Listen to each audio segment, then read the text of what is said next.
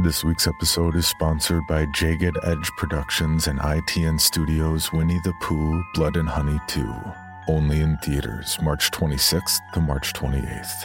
The suspenseful and thrilling sequel to last year's immense hit Winnie the Pooh Blood and Honey amplifies the gore factor with 10 times the number of kills to put fans both new and old at the edge of their seats. After Christopher Robin reveals their existence, Winnie the Pooh, Piglet, Tigger, and Owl land on the endangered species list as hard targets. Unwilling to hide in the shadows, the Ultimate Scream Team embarks on a murderous rampage through the town of Ashdown to get their revenge on Christopher Robin, once and for all.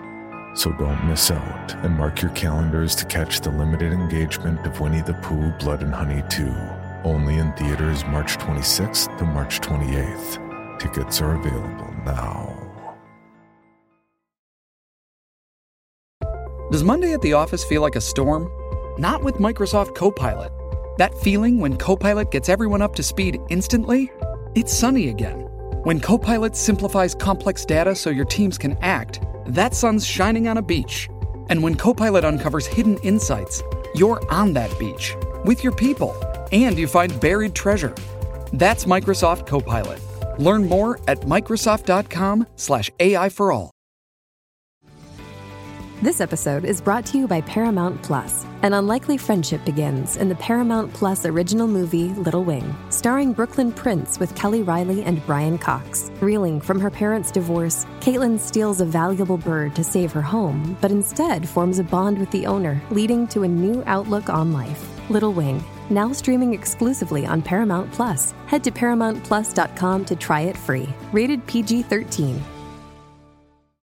Hello, everyone. The clip you're about to hear is from one of our exclusive Patreon episodes on a recent horror release, and just like all of our other episodes, it might include major spoilers for said horror release, so don't listen to it if you haven't already seen it. You've officially been warned. And if you'd like to hear the full episode, just head on over to patreon.com slash horrorqueers and subscribe today. Without further ado, here is your exclusive Patreon clip. I have a similar-ish issue with the Timmy storyline. His, his you now. Okay. well, only because it does. Do, like he gets a lot of time. Like he gets a really good moment in the, in that confession scene. The what the two truths and a lie. it's real good. But it's real good. problem- it, it is. Oh, and he acts it superbly. Yes, Nick Nicholas Galitzine. Yes. Just who to- um Give name to the actor. he's from Chambers, that TV show you hated with Uma Thurman, oh, he's actually pretty good in that one too. And he actually is in. There was an HBO movie that uh, it was about a girl who blacked out and like she was trying to like remember like at a party and she was trying to remember the next day like what happened. So I think it's about date rape. But um, Yeah. both he and Lovie Simone, who plays Tabby, were in this movie, and it was called Share. Okay, I have not heard of that. I haven't either. But we get this moment from him, and then we get this confession. Like watching him break down was so. And I also love that he's bisexual. You know, he's not I mean, Yes. quote unquote. Shout out to the bisexuals. It's- Thank God, right? Yeah, the lack of bi it's so great, and like I love the line when he's like, I, I it felt good with the girls, it feel it felt good with him. I don't know, Mhm. I don't know, I don't know how to say this, and it. I don't know what it's like to be bisexual either, but like I know that like bi erasure or considering bisexuality as a stepping stone to being gay, like that's something it's that bisexual so people frustrating. it is. I I mean, in high school, that's what I used to think because that's before I came out. I would say bisexual because it was like you're sticking one toe in that straight pool still, you know. Which I think is unfortunately where most people get this idea is that it is that stepping stone. Whereas I think for a lot of people, it's like it's it's that in teenagers it's important because that we allow them the kind of space to work through how they want to define and I think the issue with bisexuality is that there is a possibility that people gravitate more towards one sex over the other, but I think there's a power in saying that it's not a phase or it's not a stepping stone. It's just what I like because I Yeah. think that really acknowledges that people can live in that space where they are mutually attracted. Like, I think, and maybe maybe I'm speaking to for too many people here.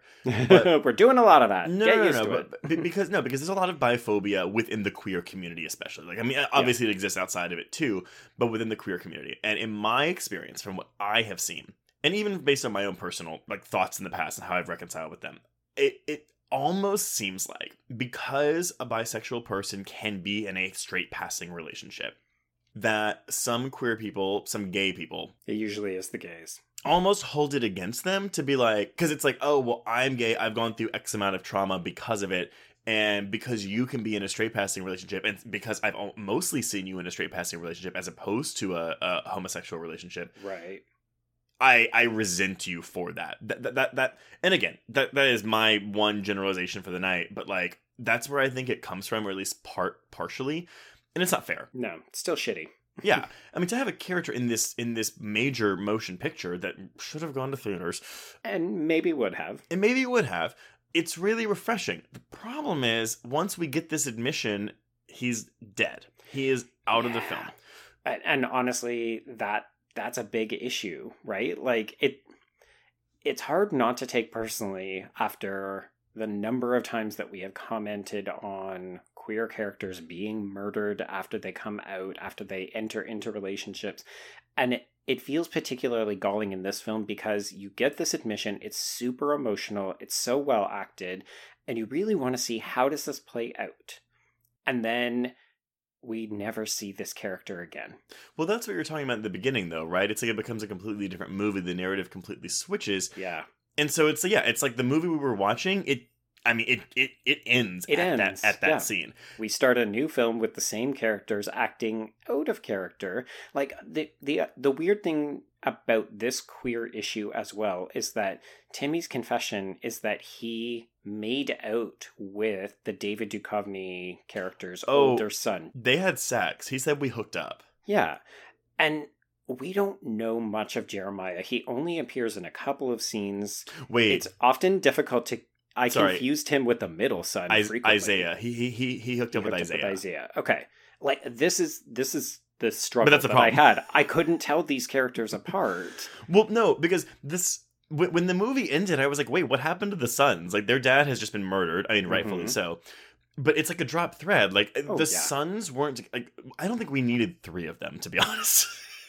Well, especially when you cast a sad to say a gay-looking younger son. Yeah. Like I thought that's where this was going. That it was going to be that the dad realized, oh, there is a woman who usurps my authority because he doesn't like the way that Lily is an active female with agency and she's empowered. Mhm. And then I thought he was going to discover that the youngest son was gay.